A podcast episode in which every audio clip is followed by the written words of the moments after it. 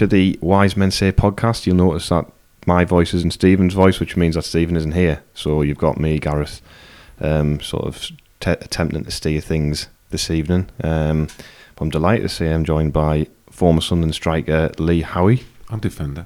Yeah, well, striker's more like exotic, isn't it? Really, though. You do, you want to be remembered as a striker and not a defender, surely. Uh, get on then, striker. Striker. See, there you go. I was right. Um, and we've got Sunderland Echo uh, Phil Smith here as well. I thought you were going to say I was the former Sunderland striker for a minute there. I mean, well, you know, given some of the the standard football we've seen this season from some of the teams we've played, maybe um, you could get in. I, I, don't know. I reckon I could play up front for Scunthorpe. Yeah, Well, that- that's I'd back- I'd back maybe- myself. a touch harsh because some of the teams we've played have been half decent. I think the standard has been a little bit better than some of us expected, and as a result, we're back now because uh, normally we'd all be done and dusted. We'd have played Southend, um, and that would have been it. Um, but as everybody knows, we are consigned to the the lottery of the playoffs. I Mm. think is the cliche. Um, the terror of the playoffs. That's what I like to sort of refer it to. Um, it's funny because this season, I think a lot of people was, you know, start of season maybe would have said playoffs, and then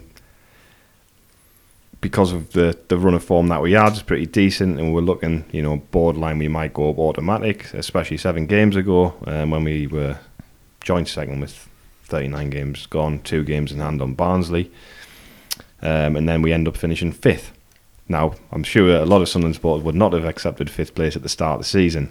However, Me being one of them. yeah, you being one of them. However, if we get to the playoff final, and I think if somebody said to you at the start of the season, would you take the playoff final now, one hit it going up automatically? Do you think Sunderland fans would have taken that, or would you have taken that? No, I, No. promotion. I mean, if, if you're saying we get promotion through the playoffs and you can guarantee that, I, I, it doesn't really matter. The the goal for this season was going up, and I think a lot rides on on on on the next possibly three games, which is not where we wanted to be. I think, as you said, it's the lottery, it's the terror, it's it's everything you don't want at the end of the season. I obviously wanted that Southampton game to be to be the party time. We went down there to celebrate a, a promotion season, but it just hasn't turned out that way. I mean, from your perspective, Phil, I mean, at the start of the season, you know, would you have accepted the playoff final? Right, not, I'm not going to say the playoffs, and obviously we've got to beat Portsmouth, um, which we haven't done yet this season. Um, whisper that. Um, but would you have accepted that at the start of the season? I would have personally, yeah, absolutely. Haven't seen, haven't seen this squad or not even a squad come back for pre-season, and and you know the kids that were going out to essentially get you up to kind of 15, 16 players, never mind 25, 26. Haven't watched them through pre-season, kind of struggling to find that kind of identity, if you like, to the team. Haven't watched them in the first 20 minutes against Charlton on the first day of the season, where they looked absolute like a bit of a rabble, to be honest if you'd said to me at that point, would you take right now a playoff final and kind of a one last chance to go up? I think I absolutely would have taken it at that point. The slightly strange thing about the season is, is that coming into it, I think what we all expected is that they would maybe start quite slowly because of the upheaval, but then they would gather some momentum and they would improve over Christmas time. And after Christmas, suddenly you would, you know, they would kind of kick on and they might go on that long winning run like you had under Roy Keane and other promotion seasons. And it's quite hard to work out why it's actually gone the other way, why they were grinding out results at the start of the season and haven't been able to do that recently. And I think that's the the interesting thing that we maybe quite haven't got our heads around yet. And maybe it is just down to the, you know, down in large part to losing Josh Maja and the kind of points he won earlier in the season. But I think that's why maybe at the moment there's this kind of almost flatness and this disappointment because it's kind of been the opposite to what we expected. They got themselves in a great position and have tailed off rather than maybe what we expected was it would be quite tough at first while the players got used to each other and while everyone got their feet under a table and then maybe in the new year you would start to kind of power on. But strangely, it's almost been the opposite of that. I mean, Phil, I just come back. I mean, I get what you're saying, but how many draws have we had this season? Well, we've gotten ourselves in a good position, and we've ended up sitting back and we've conceded. It's happened many, many, many times, and I understand. Obviously, the beginning of the season was a bit chaotic because we, we had a right uh, upheaval with new management, uh, everybody coming in with new owners and stuff. But I think the lads got themselves in a good position. I think they're they're a good squad. They're I guess every team in the in the in League One would like some of our players, but I think unfortunately we, we just haven't achieved. We we've conceded too many equalisers, or we've we've just managed to scrape a draw, which is which has been very very dis- disappointing. You take half of them, or even a third of them, and we're promoted. It's it's funny, isn't it? Because you look at it on paper, the stats up to the Coventry game, we had the third best defensive record on the league, where people are saying we're leaking too many goals. Up to the game against Fleetwood, um, we had the third best scoring record in the league. But yet people were saying we're too defensive, not aggressive enough. Um, it's the draws really that have sort of tempered that.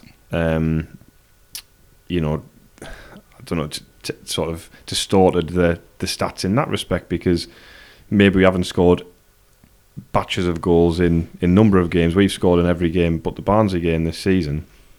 Um, you know, whereas Barnsley may have had a few nils in their column, but then they've beaten somebody, you know, three two or three one or four one. Um, so, yeah, I mean, do you think maybe going back to kind of Phil's point, um, and obviously coming from a player's perspective yourself, you know, we had few players at the start of the season. We kind of cobbled that team together. We, I think we won four of the first five games. Um, as players have come back in, and then in January we strengthened. We brought in, was it five or six players? I think we brought in in January. Yeah. Do you think maybe that can disrupt things at a point? Do you think you know that that I'm not saying the squad unity's been disrupted, Yeah. but it's almost like the manager's had a bit of a a bounty of choice because when that was the first time he had everybody fit as well. When everybody came in, all of a sudden he had a squad of about 28 players to pick from. Chris Maguire went by the wayside. He didn't make the bench after being one of the star players at the Yeah. start of the season. You know, have you have you been in a dressing room like that where you've had all, all these players coming available and then it kind of the manager doesn't really know what to do Uh, with them? Probably there was a bit of that, but that's what he gets paid for. That's what he's the manager of the football team. He has to come quickly to his, his best 11. And I still think now, coming into the, the, the game on uh, Saturday against uh, Portsmouth, I, I actually still think he maybe have a few doubts of who he's going to play of his first 11, which is a which is a really tough place. And I think the players feel it. I think the players are looking around the trends, wondering if they're playing or not playing. And I think it, it, it, it sometimes breeds uh, a little bit of lack of confidence in yourself because the teams I've played for generally have, and the teams that normally do well are the ones that it's the CM11 generally, or the CM13, 14 who turn out week in, week out and, and produce for, for the for the team, and, and you know where you are. I think at times, I think we've been lacking in that way. I mean, again, going back to the point about the amount of players we had at the start of the season, looking at the team that started the season, I know Charlton's has probably much changed as well. And I know, I think the guys who did the sort of bit of a playoff preview regarding the opposition kind of touched on this, but I think it's worth reiterating that the day we beat Charlton 2 1, the team was Jon McLaughlin, Donald Love, Adam Matthews, so obviously Matthews playing left back, um, Bali Mumba, Glenn Loovens, Alim Öztürk, Lynden Gooch, Luke O'Nien, Josh Maja, George Honeyman, and Chris Maguire. And on the bench, we had uh, Robbin Ruiter, Denver Hume, Bryan Oviedo, Jack Baldwin, Elliot Embleton, Luke Molyneux, who um, who came on, sorry, for Jerome Sinclair, who came on early and then he got injured, obviously, and went off. Um, Luke Molyneux's obviously out on loan. Um, Elliot Embleton's out, out on loan. Um, Denver Hume obviously has made an impression this season. But you look at that team, and if we had to play that now, I think we'd have a lot of very, very worried faces um, in the stands. Um, yet we won that game. Just Just about, but we won the game, and Yeah, that, yeah. that's all that matters. If we It just beat Fleetwood and we just beat Southend, and if we just beat the just win the playoffs, I'll be I'll be delighted. Exactly, Yeah. exactly. But it just goes to show. It, maybe it's not so much about personnel; it's about you know mentality, character, and, and you know the way a game can, a game in itself can change. Mm. Um, and actually, you know, that Charlton game was a massive game for so many reasons. Um, you know, the new ownership's first proper game. I know they had the the uh, Wolves game at the end of the uh, last season, but it was really was. You know, this is the start of the new era. Yeah. Um, and moving on to the game at the weekend, it's the biggest game of the season, without a doubt. I mean, it's win or bust, really. Um, you know, is that going to carry the, the lads through after that terrible sort of end of the season where we've won like what, one in seven? I think we've won. From my point of view, we're, we're just talking about the playoffs. Yeah. The mentality of the players is this is three cup finals.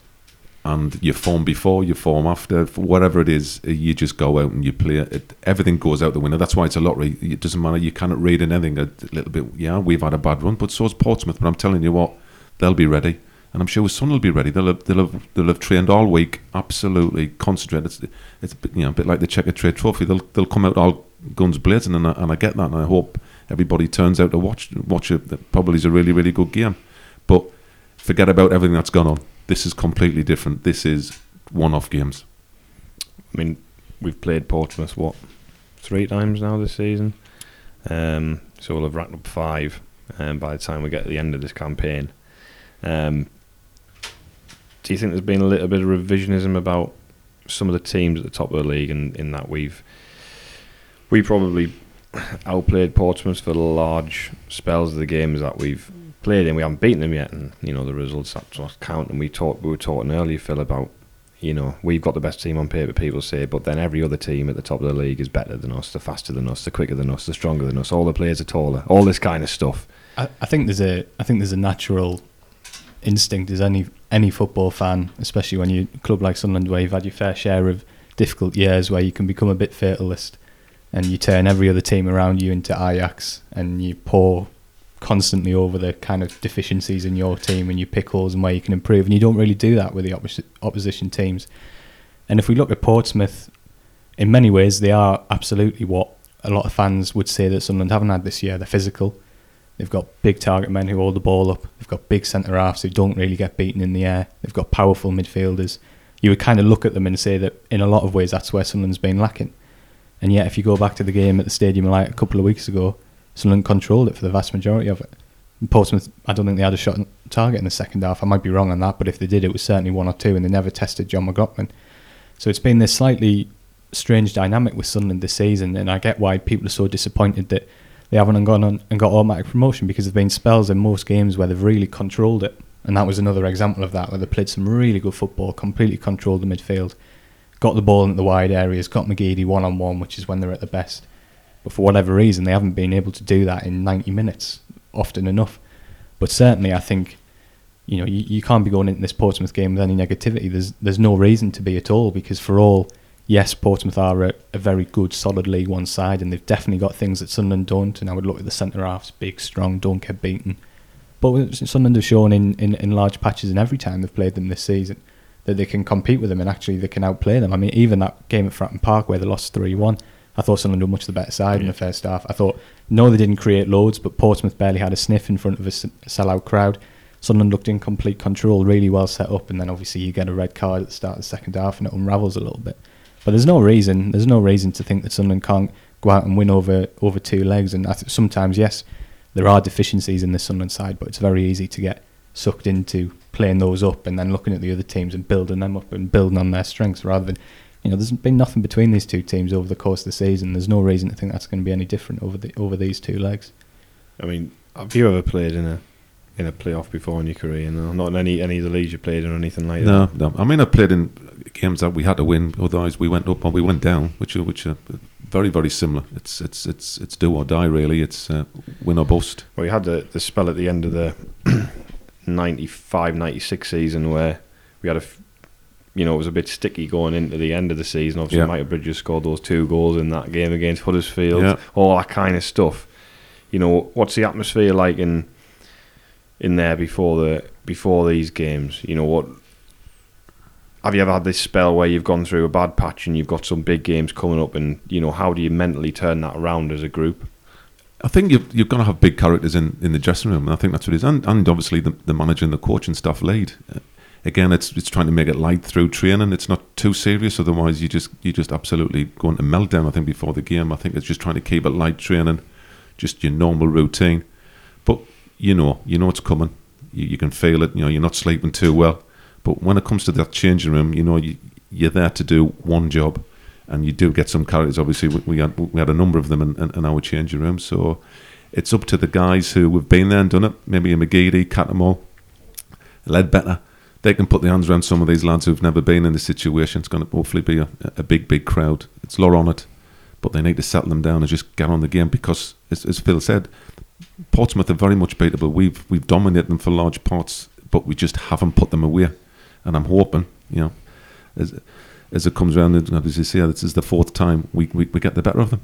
I think. Do you think that's a slightly worrying thing coming on the back of um, you know, the last two games of the season where it was very much that in the first half against Fleetwood, and then the second half, it was almost like we'd just completely switched off, and then we played that way continually through the Southend game. Um, you know, I know we changed the system in the Southend game as well at four four two. Yeah. Um, why do you think? I mean, I don't know what your opinions on that. Why would he change that system in that? Is he? He's not going to play four four two against any of the teams surely that we're facing in the playoffs. Or was it just a needs must thing because he wanted to rest some players? Or Yeah, but I, th- I think it was a, a dead rubber in the end, wasn't it, against Southend? And I but then it wasn't, was it? in the end, won. you could have won. If yeah. we'd won the game, we would have Yeah. been playing Doncaster, who we've beaten twice this season. Yeah, but I think the mentality, whether or not somebody was telling them what the score was at uh, at Fratton Park, I'm not too sure if if he knew. But the, going into it, I think you know, me, myself, I, you know, I, I had no interest really in the game. I, I was very disappointed that we hadn't gone up and we we you know, just fell away at the end. But uh, yeah, maybe maybe it was. Maybe it was just you know, second guessing and thinking, "Do you know what, we could probably do with these, giving these lads a, a rest. It was it was frustrating to watch. I thought because at the start of the game, I was a bit like, well, it doesn't really matter. It's you know, and then as it went on, it dawned on. I was like, well, actually, you know, if we win this game, we could be third. And I think mentally, third doesn't look too bad. You know, you I think it's, it's a massive opportunity missed because, with the greatest disrespect to Doncaster, there's been five pretty good teams in the league, and then Doncaster have been the best of the rest. But there is a, an absolutely massive gulf Mm. in quality from fifth to sixth. As if, it, it'd been two or three No. more games, Coventry probably would have gone. there. I know Doncaster Yeah. beat Coventry in the last day, and Coventry were out of it. But I would say Coventry might have snuck in if there was two or three games Yeah, left in the season. The way they played, Yeah, we, we saw when, when Doncaster came up to the to the stadium like not so long ago, there was an absolutely huge gulf in quality Battered from what we saw yeah. from them, from what we saw from the likes of Luton, Portsmouth, and even Charlton on the first day of the season had their moments for for a lot of that large part of that game. So it was it was it was an incredibly frustrating afternoon because I think one there's been this kind of flatness this week because of the way you finished the season, and you know hopefully that'll by the time Saturday night comes around that'll have gone. But there's no doubting that you would have had that positivity if you kicked on and got third, and quite frankly you would have been playing a weaker opponent. Um, and you know there's there's no getting past the fact that that's a huge opportunity missed. I think it will have. Um, you know, we talked about the four four two and and why he did that. I think one thing is it will certainly answered a lot of things in his own mind in terms of who he's going to play on on Saturday because I'm not sure anybody really put their hand up who came into the side or who was given another opportunity. I actually Um, thought O'Nien did all well, did well when he came into the middle, and, and Sterling did all right. I, I mean, at the moment, I'd I played probably Duncan Watmore on one leg instead of Lynden Gooch, the way he's been playing for the last five months. Yeah, Um, unfortunately, he's, he's well I don't dipped, know what. On, I don't know what. I mean, di- there's dipped, and then there's that. I mean, Yeah. I don't know what that is. You know Just- what I mean? just complete I'm- lack of confidence. Oh, it's unbelievable. Um, w- real shame because he was such a key, you know, player at the start of the season. Um, I think he's still probably our leading assist maker, actually, um, which is alarming in a different respect. Um, I don't think that's because we haven't created chances. By the way, I just think it's because we haven't when we've been in those dominant situations in games. I mean, you look at the Charlton game actually away at their place. We should have been three 0 up at half time. Hmm. You know, come back out, score your own goal, and then we're under massive pressure. Um, but yeah, I mean, going back to the game on Saturday, you know, two very different things. I know people are going to be like probably, you know, smashing the radio, phone, earphones, whatever, out of the bus window, across the car, whatever they're doing, into the bath. Um, but you look at the game at Anfield um, against Barcelona. Liverpool played um, on Tuesday night, um, and the atmosphere. You know, all those people coming together to to make a difference in the game, um, and they did make a difference in the game. And you know, Sunderland. Like, people say, "Oh, be, you know, it wouldn't it be great if Sunderland were like Barcelona? Well, they were last night, in that they had were three 0 up and shut it away and lost four three. Um, and I'm not saying that Sunderland can recreate that atmosphere, but I think since those flags have come in, I think the atmosphere in the stadium has improved. I think it's lifted things. Um, I'm just looking at this here, um, based on some st- st- stats that Sunderland have sold just over 20,000 tickets. Um, obviously, Portsmouth have got a max allocation of two. So at the moment, the attendance for Saturday's game is 22,000. Now, I'm not going to like start, you know, twisting about people's decisions wh- whether they go to the game or not. And I know that there's time between now and Saturday for people to go and get tickets to the game. I know maybe there's that malaise where it creeps up and you're like, oh, God, I've got to go to the match on Saturday. I wasn't expecting that because a lot of people would have been expecting to finish fourth or third anyway, which would have pushed our home leg back to Thursday or Friday. Yeah. Um, but I'm a little bit surprised that, you know, there hasn't been a immediate uptake where people are going, right, we need to get along there and sort of, you know, all come together and try and generate that, that atmosphere. And I think that it's one of these that'll that'll dawn on a few. I think the disappointment's still there. I think I think there's quite a few. A lot of fans are disappointed, especially finish fifth, which is our worst finish in our history.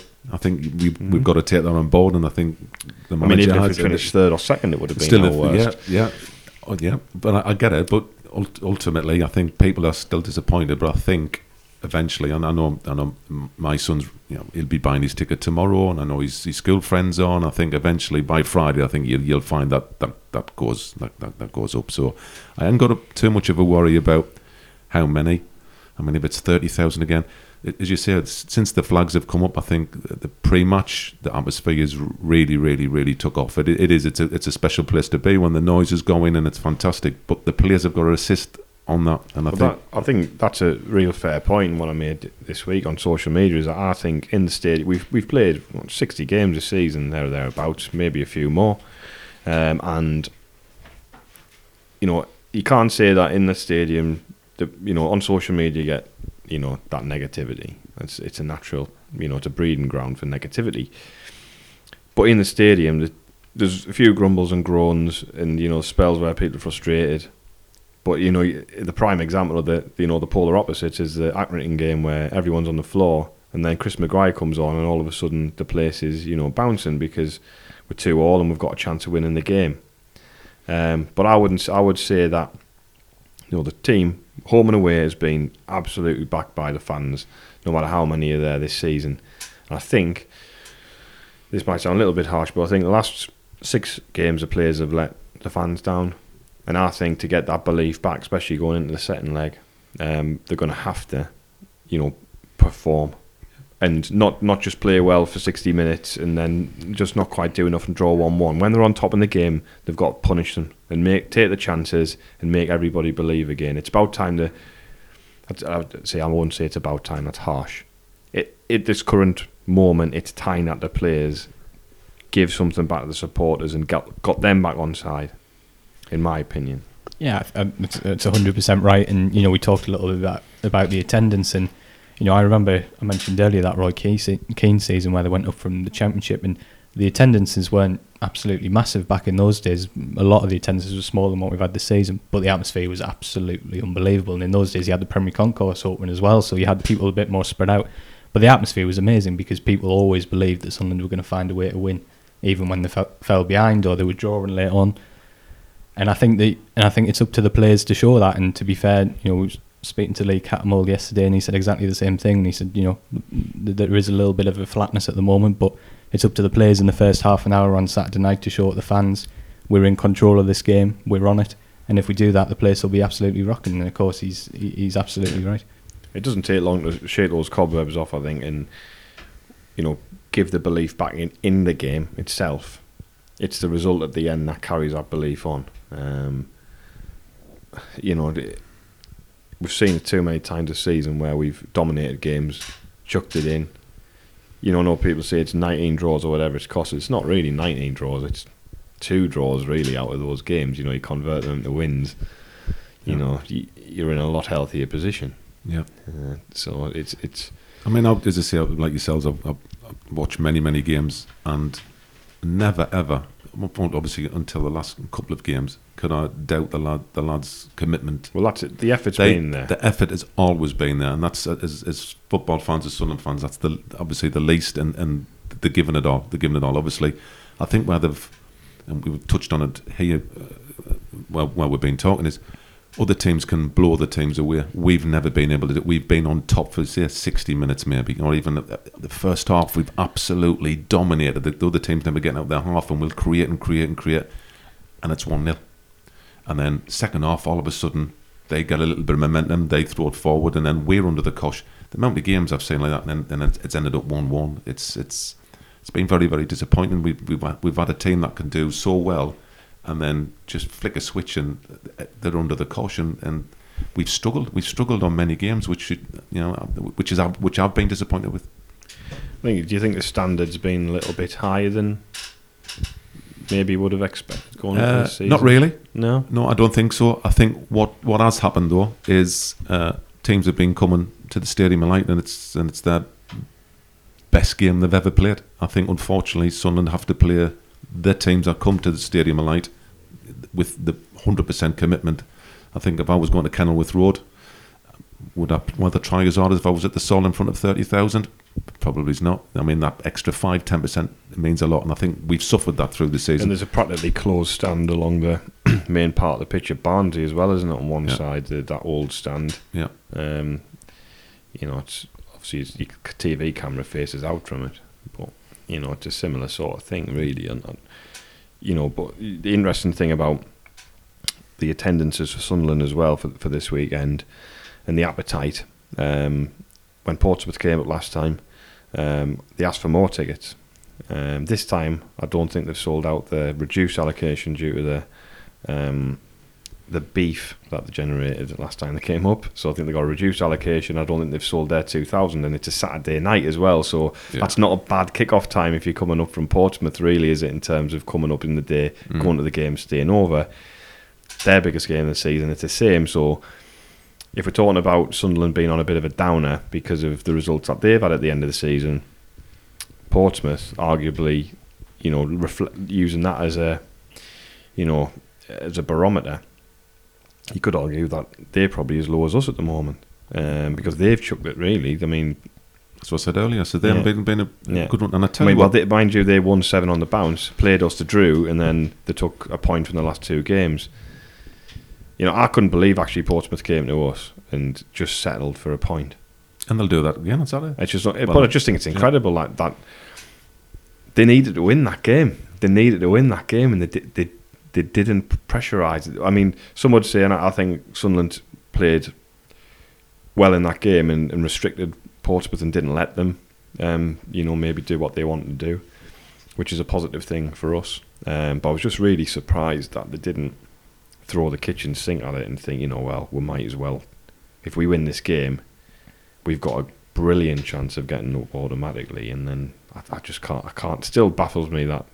But I, I don't know what you thought at the time. It, it was a it was a very strange game because I think it was obvious that nobody was going to go completely for it early on because the last thing you want to do is kind of put yourself out the game early on. But what you what you were kind of waiting for was that point of 70, 75 minutes where suddenly it becomes very open and everyone decides right we need to win this and Portsmouth just just never did. They just sat in and they were happy to slow the game down and and to be honest, I wasn't hugely surprised they went and lost a couple, a couple of days later because I think it, from their perspective, it just must have been a very deflating performance to have won seven, to have put yourself into a fantastic position, to then draw at Sunderland, which not a terrible result as of itself, but to play that way, must, I think must have knocked the, the wind out the sails a little bit. And you know, it, you you read the comments from fans, from the manager, from players down there. That you know, their point at Accrington last weekend, the reaction has been very similar to what we had after losing to Southend. And I think what you mentioned there about the about the tickets and the fact they've struggled to push them is obviously a cost factor in that as well, given Oh, they yeah, were up here a couple of a couple of weeks ago. But it also, I think, reflects the fact that both clubs are probably at this point in time feeling a pretty huge emotional and mental Yeah. fatigue because both teams have had such a long season. Don't don't forget that Portsmouth were running away with it at Christmas, and they looked like they were going to storm the league. Went on a terrible run, then had that unbelievable weekend at Wembley, then looked like they were going to do it again, and then fell away again. And so both sides, I think, are probably still trying to just deal with this almost mental fatigue of this. Oh God, we're going to have to lift ourselves again for one kind of one kind of last push. So they're, they're certainly not coming to Sunderland in, in better shape or better confidence or, or a better mood. I mean, in numbers, are the two most well supported teams in the division, aren't they? You know, I mean, Bradford obviously well supported too. Obviously, unfortunately for them, they got relegated. Um, but yeah, I mean, I think that it does reflect it. But I think when it gets to tomorrow, and you know, the press, you know, Jack's press conference happens, and then people start talking about who's available for the game and all that kind of thing, and all of a sudden it'll be like, I need to get to the game. You know, the, all that negativity you know, will disappear and it'll turn into the, you know, it was like in the Premier League, you get beat off, you know, I don't know, anybody, yeah, Wigan one 0 and it'd be the worst thing in the world. Then you'd be like, you know, I think it was actually four 0 yeah, yeah, at ten, at, at, uh, ten to three on Saturday when you've got like Chelsea at home, you believe like you're going to win the game. Um, you know, and, and, and it'll be the same. You just hope that people get down there and get behind them because, you know, together, you know that that that goal on the first day of the season, going back to my point right at the start of the show, you know, the supporters, you know, sucked that ball into the net. Yeah. The will, they wanted that win because we knew we knew it, it would be the catalyst. Um, But you th- do you think it's going to be anything but? I mean, you. no, I'm not. I'm not saying it won't be. But, but- even if it's twenty five thousand, Maybe I've just been spending too much time on social media, seeing everybody like everyone should be sacked, everyone should be released. You Yeah, know, it's that sort of thing. But you know, you, it becomes the echo chamber. And you're sitting there, and everyone's saying these things, and you start to believe it. But I mean, Gareth, I am really disappointed. I mean, like, I mean, really, really am. I'm just just so disappointed at how the the, the, the season panned out in terms of wanted us to, you know, go on and win it by a, a long way. I was one of these one of these fans who really thought we should have, and, and I am disappointed. But am I not going to the game on Saturday? Well, I suppose, of course, because ultimately you've just got to think, right, the goal was to go up. And if we, we can still do that, and all the positivity has to be with the players. The players understand the situation, and ultimately, as Phil was saying, the two had the two teams have had fatigue. Must be absolutely done in after what's going on, the ups and the downs of the season. But it comes to the mental strength. Who's going to be the strongest? Who's got that best dressing room? And for me, Sunderland has to get out the blocks quick and really, as I say, start to dominate because I'm sure Portsmouth players will not relish coming to us No. again and having to get chase and chase and chase because that's what they do because we kept the ball off them for long, long periods of the time. I mean, some of their better players had quite poor games the last time they came up. I mean, mind the Curtis, the winger. He's supposed to be one of their best players this season. Oh, he scored in the first game. He was dreadful in, in the final. Yeah. and then the lad who came on changed the game for them, and then he was absolutely worse in the in the game up here. Yeah. Um, so maybe they've got an issue in playing in front of you know, you know, in those atmospheres away from home. Although their away record's pretty good. I mean, I think they've their their home record's not been But the best can this they, season. can they deal with the pressure? Because playing at home in front of your home fans when it's a sellout is is a difficult place to be sometimes when, when things are not going too well. It's again it comes down to that mental strength always. I mean, well, it often doesn't go too well in front of many people at Sunderland, so we we should be used to that by now. Um, going on to the uh, the game itself and main comment around the management and everything's been, you know, does he even know his best team? That's been the the the barber recently. You know, he's changed this, he's changed that. You'd expect McGeady to be involved. He's obviously just been rested, and he was obviously playing. You know, he must be healed up a little bit better than he than he was before. You'd hope so. Do, doesn't really matter, does it? He can play on He'll play. one f- one toe Yeah. if he wants and Inject yeah. him. Maguire will be is is ba- is back. He's played a few games. Um, you know, he rested Honeyman. Morgan, I would say, has probably been one of our best players recently, Recently, um, and he's going to come back. Um, you know, Powers probably come into a little bit of form. I would say over the last sort of month, he's played decent, and Leadbitter's been on the bench. So we've got all these options again. So why didn't we go up? Exactly. but I'm just saying, you know, what, what looking ahead to that game, what are you thinking in terms of selection? I mean, the centre backs again is a big discussion. Um, the left back situation with James being out, it's been like, do we play Oviedo or do we play Hume? Um, you know, what what are your thoughts on that on on that selection the for the Uh, weekend? I think he'll go with what he went with when we were doing okay. So he'll, he'll go with. I, I- believe he'll, he'll probably be done maybe and, and so you think he's going to bring Dunne back? maybe. I, I, I would actually keep Öztürk in because I think he's actually done all the basics that we've, we've been missing by I think the, the other defenders. of the places, I think we can all have our opinions. Who we play? Is it Grigg? Is it Wyke up front? Are we playing the, the two up front? Are we playing one sitting with Maguire? Is McGee? You know, I I think the midfield and forward lineup. I think picks itself. Again, it's a flip up between Oviedo and Hume. I'm I'm happy with either. I'm not. both.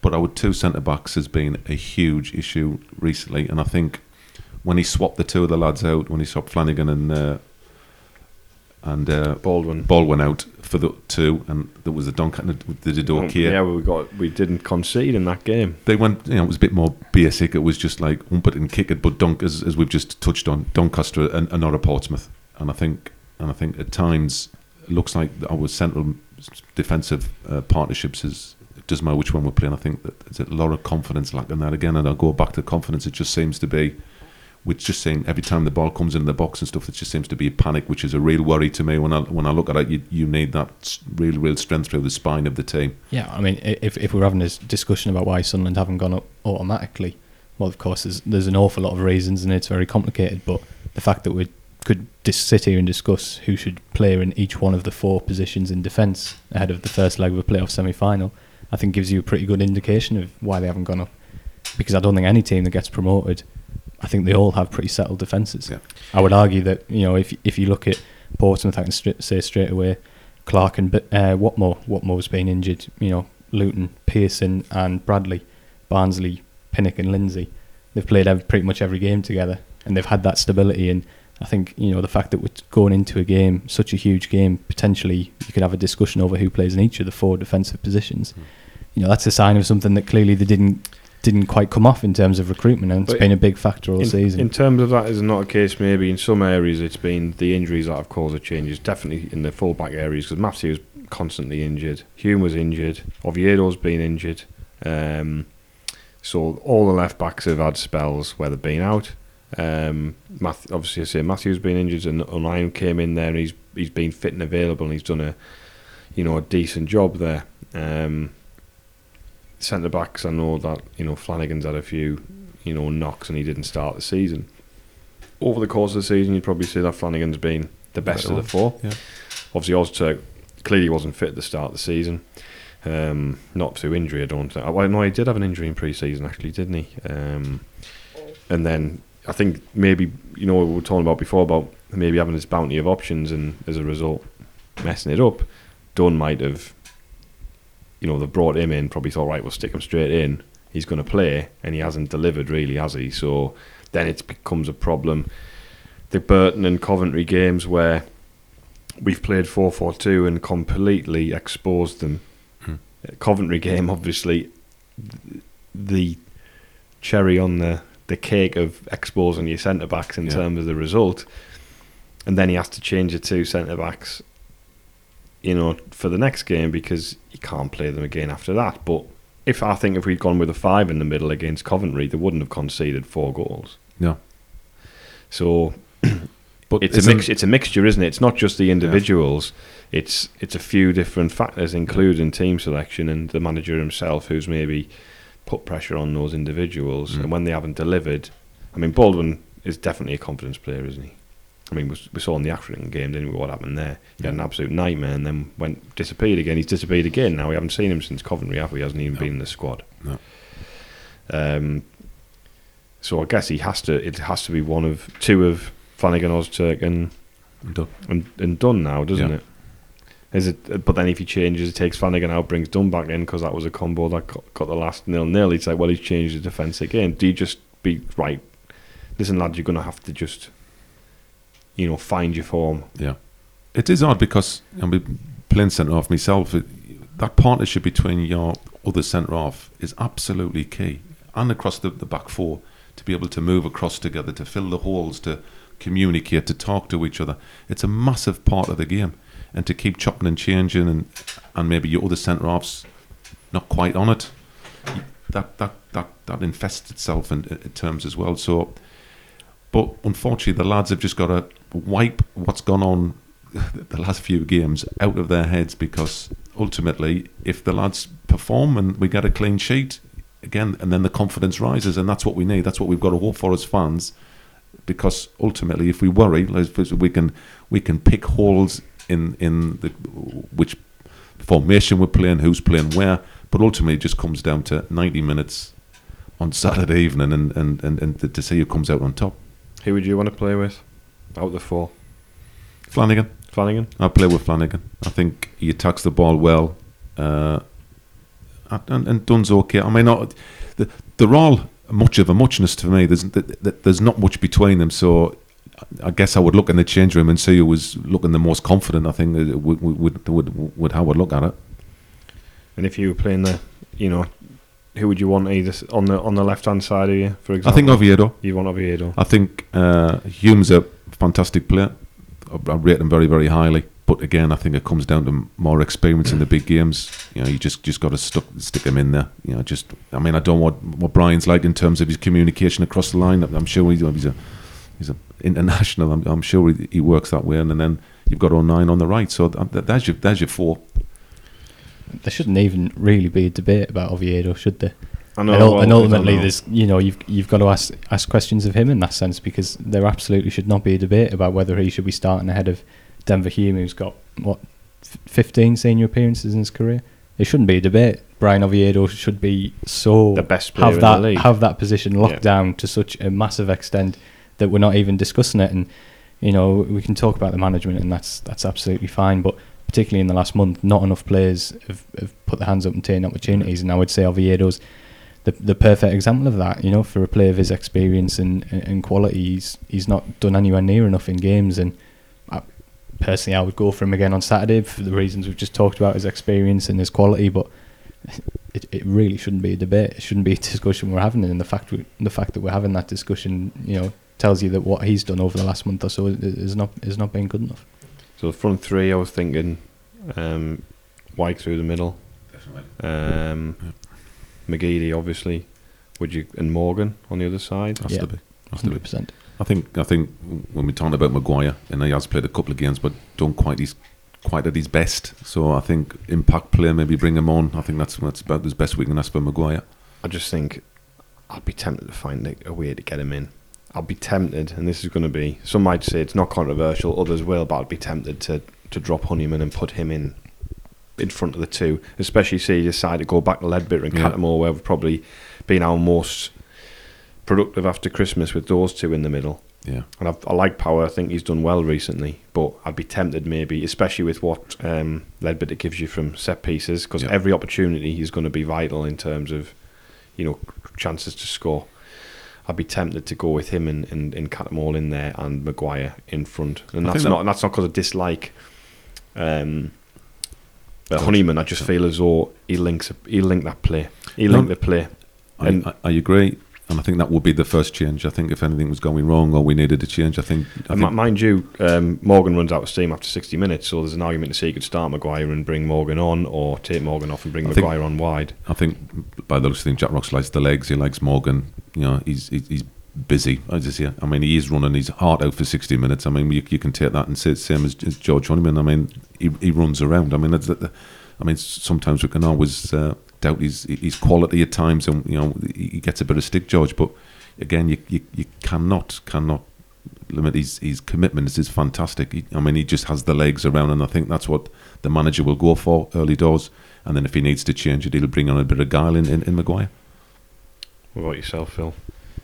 Um, I did. I would. I would agree with you. I think I would. I, I want to get Leadbitter back in that side somehow, um, and I think Power would have to be the one to make way because I think Cattermole picks himself. He's the first name on my team sheet for it, for a game like this. I just think that one, I think the set pieces thing could be important, but I just think Leadbitter, although he was you know disappointed at Southend, I just think when we talk about the balance of the side and also protecting those centre backs, I think when Sunderland have been at their best in the last few months, it's because Grant is constantly showing for the ball. He's always there to take the ball. He'll always take the ball off the centre backs, always offer an option. And I think if you want to try and, you know, as we talked about with Portsmouth, if you want to get them chasing the ball, get them chasing you for an hour, make them feel under pressure, get the crowd going.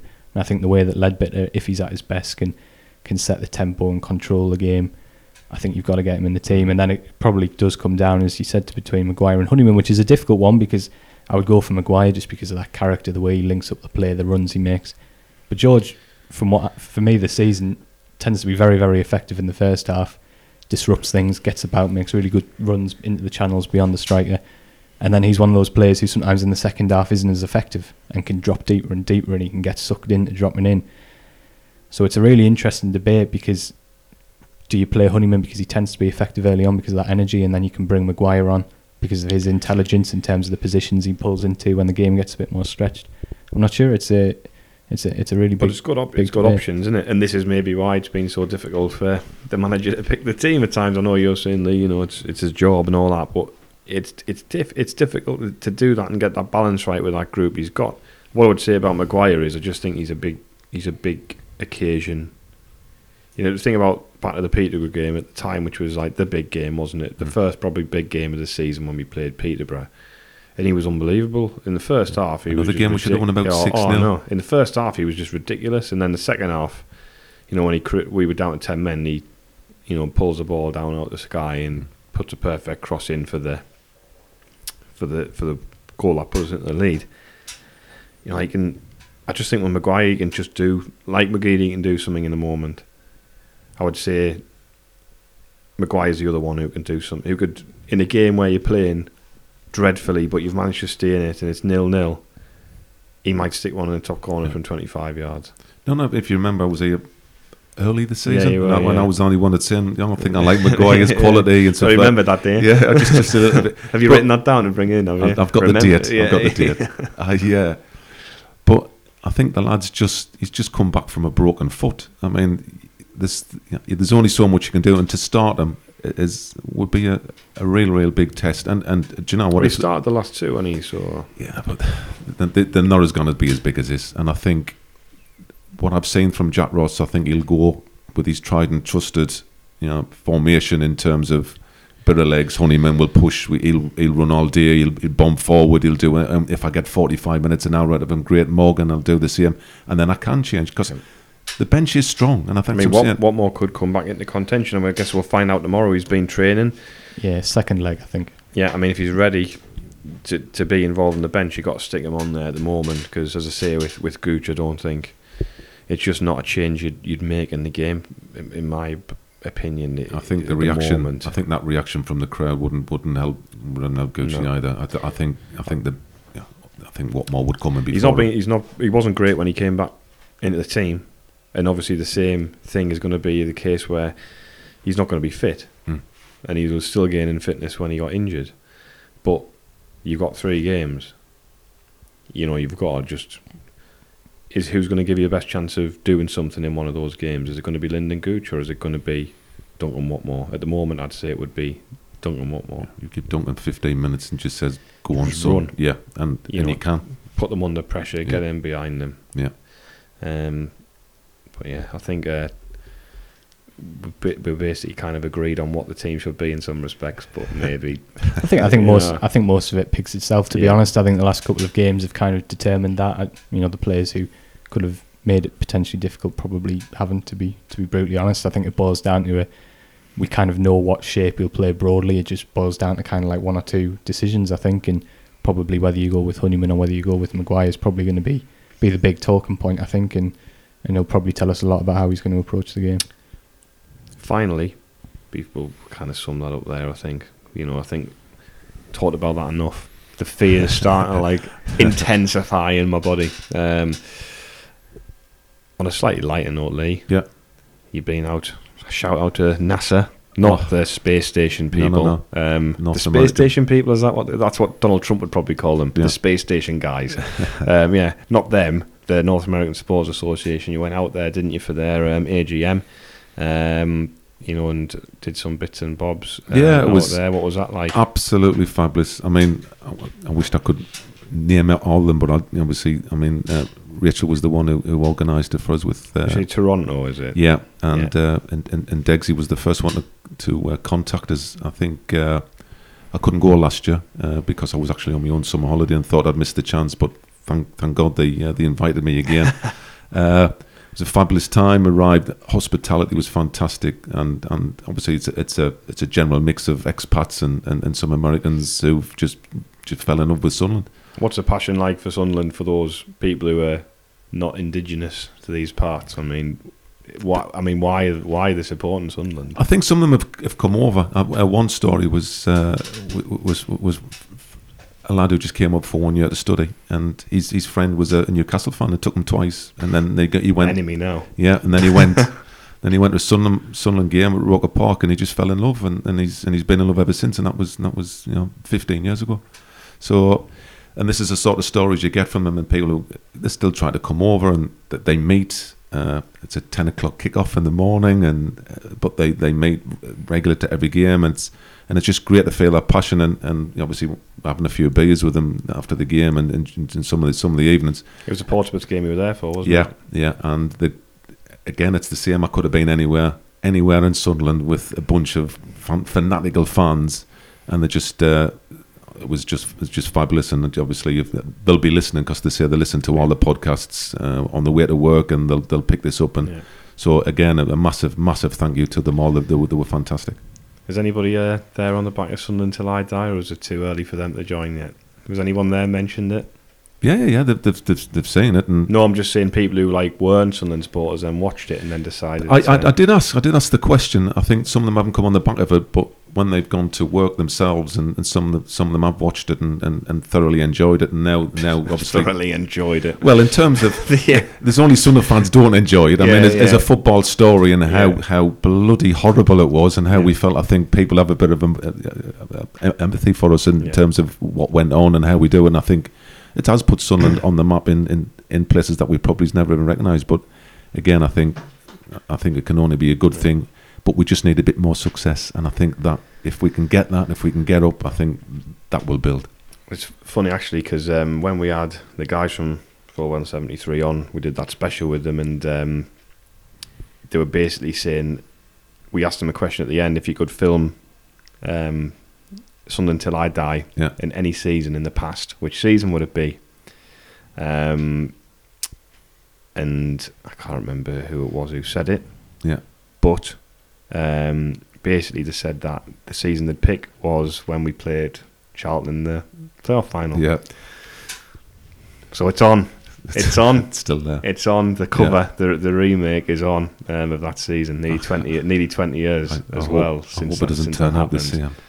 Well, absolutely not. I don't think Mickey is playing anymore. So you know he's not going to miss that penalty, is he? Yeah. Maybe it'd be someone else. Lee Cattermole's already missed one. Tell you what's going to happen. We'll play Charlton in the final. Lee Catmull score last minute winner. That's what's going to happen. Yeah. I nearly put two quid on Liverpool winning 4 0, but then I. Did uh, you? yes. I don't think you would have got very good odds. You know, I was looking. They weren't that Really? great. No, Yeah. no. There was the, the the odds weren't that great on it, to be honest. But hey, that's why we love football, and I think that's why people will turn out on, on Saturday night Yeah. because we just we always we always Yeah. believe, don't we? I think those uh, Barcelona centre backs might have had a few quid on Liverpool winning 4 0, like, uh, especially that corner. I mean, I don't want to digress too much, but like, is that the best corner I've ever ever seen? Is, is, is us being rubbish at set pieces all season and just booting the ball out at the far post, hitting everything? That was unbelievable. Um, but yeah, Yeah, but as a as a as a Barcelona fan or Barcelona coach, and you're looking at them players not looking at the ball, um, that is just schoolboy stuff. It's it's incredible. That's the semi final of the European Cup and well. yeah Champions League. But hopefully on Saturday, um, we can sort of generate an element of the level of atmosphere that was in Anfield on, on Tuesday night, and you know they were in a far greater, you know, hole than than we are, and you know we've gone toe to toe with uh, Portsmouth. We haven't beaten them this season, but we've been good enough to beat them. We can beat them on Saturday. So if you haven't got your ticket yet, or you think about going, Go and get it. get it and get get behind the lads on Saturday. Doesn't matter what's gone on before the season's done. Like Lee was saying, it's finished. It's in the past. We've got three games now. A win and a draw in the next two. That'll do the job. Get the final. We'd love a one-one in the second leg. We've won the first leg. Nobody be moaning about one-ones then, and then anything can happen in the final. Yep. So you never know. Doncaster might be sharp. You, you could you could one one your way all the way to the championship. One brilliant. draw on penalties. One-one. Yeah. Just A bit like well, it nearly was one-one in that. Well, it was one-one for ages, wasn't it? In that Man United Yeah. semi-final. one one one all the way. Yeah, but yes. That would be the best way to go with a one one draw. Yeah, And then Uh, on, on penalties. penalties. Yeah, yeah. I don't know. I'd, I'll just take a simple victory in the final. I, I don't think I could. I don't think I'd take penalties again No. at, at Wembley. Thanks very much. But yeah, as I say, get get down to the ground on, on Saturday and and back them, and you know, I think they'll do it for us. Yep. Thanks for listening.